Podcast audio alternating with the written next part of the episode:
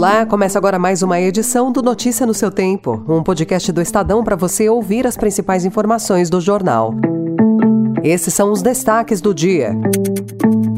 Com guerra, crescem casos de ataques a judeus e muçulmanos pelo mundo. Haddad diz que exceções podem elevar a alíquota do IVA a 27,5% e chega às telas o legado de Mussum. Hoje é sexta-feira, 3 de novembro de 2023. Estadão apresenta Notícia no seu tempo.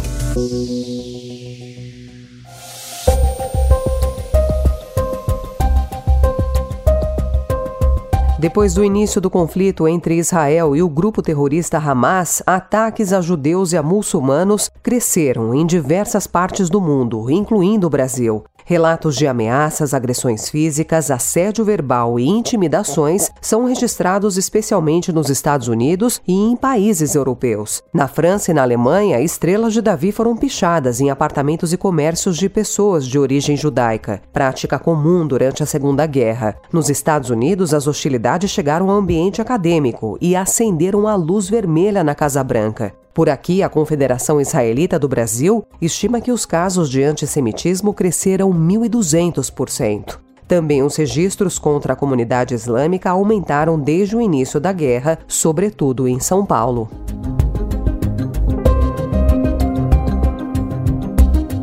O secretário de Estado dos Estados Unidos, Anthony Blinken, pedirá ao governo de Israel que controle com breves interrupções as operações militares em Gaza para permitir que os reféns sejam libertados em segurança e a ajuda humanitária seja distribuída. Blinken chega hoje a Israel e esse é um dos vários assuntos que ele vai abordar com o primeiro-ministro israelense Benjamin Netanyahu. Na quarta-feira, em evento de campanha, o presidente dos Estados Unidos, Joe Biden, já havia pedido uma pausa na na guerra.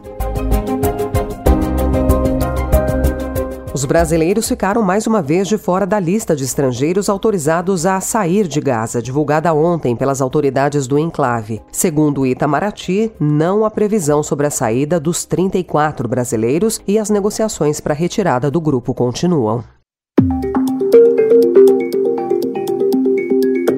Pegar o estudo que o API fez, é, como não, não, reduziu, não reduziu a exceção e ampliou um pouquinho, amplia cerca de meio ponto. O ministro da Fazenda, Fernando Haddad, disse ontem que as novas exceções previstas no relatório da reforma tributária que tramita no Senado aumentam a alíquota padrão do Imposto sobre Valor Agregado, o IVA, em cerca de meio ponto percentual, na comparação ao que foi aprovado pela Câmara. Pelo texto da Câmara, a Fazenda havia calculado que a alíquota poderia variar de 25,45% a 27%. Agora, estima que ela pode chegar a até 27,5%. Esse patamar reforçaria a posição do Brasil entre os países com as maiores alíquotas de IVA no mundo.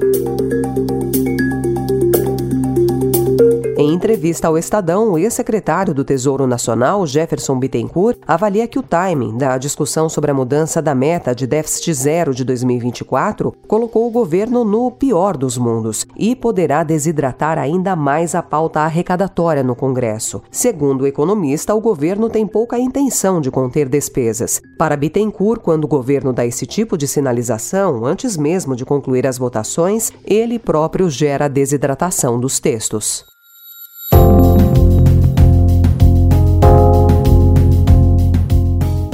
Menos de duas semanas após a Polícia Federal deflagrar uma operação para apurar crimes de espionagem na Agência Brasileira de Inteligência durante a gestão Jair Bolsonaro, o ex-presidente confirmou o nome do deputado federal Alexandre Ramagem, ex-diretor da Agência de Inteligência, como pré-candidato à Prefeitura do Rio de Janeiro. A sinalização de apoio foi feita durante o primeiro Congresso Árpia Brasil, em Goiânia, no dia 27 de outubro.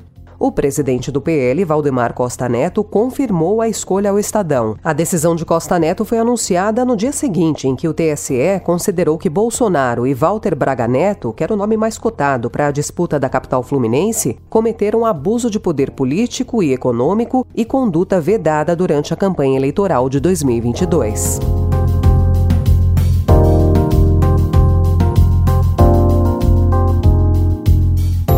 O Ministério das Comunicações lançou uma licitação para levar a internet a praças públicas com uma velocidade que apenas a empresa de satélites Starlink, que é a empresa de Elon Musk, oferece no Brasil. Em audiência na Câmara, o diretor do Departamento de Investimento e Inovação da pasta, Pedro Lucas da Cruz, disse que a licitação estava em fase de consulta para mapear o mercado disponível.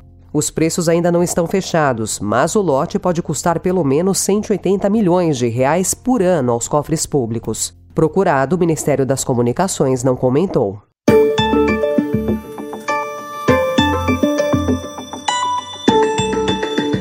O Estadão também informa hoje um novo golpe nas redes sociais, o Sextorção, que tem preocupado a polícia. Criminosos criam perfis falsos e trocam fotos íntimas com as vítimas, que são chantageadas na sequência. Há relatos de pessoas que repassaram mais de 30 mil reais às quadrilhas. A Polícia Civil de São Paulo incluiu o crime na lista de delitos praticados por meios eletrônicos.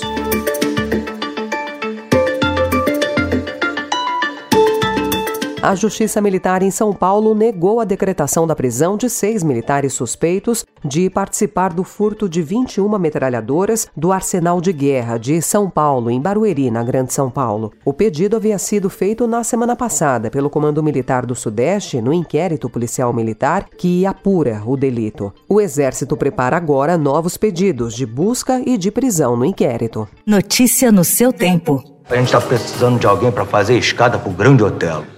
Eu? Você tá rindo de quem, ô seu. seu Mussum? Seu Mussum! Seu Mussum! Ó, Mussum! Vai, vai, Mussum! Vai, Mussum! Mussum é o cacete. Assassinaram Acaba de estrear nos cinemas Mussum, o Filmes, cinebiografia que resgata o legado do comediante que fez sucesso com os Trapalhões e do músico criador do grupo Os Originais do Samba. Em entrevista ao Estadão, o protagonista Ailton Graça diz que o jovem que usa as redes sociais com os memes do Mussum atualmente terá a oportunidade de conhecer quem foi Antônio Carlos, o criador desse personagem. O filme fala da infância, juventude e vida adulta de Antônio Carlos, sempre ao lado da mãe, vivida por Cacau Protásio e depois por Neuza Borges.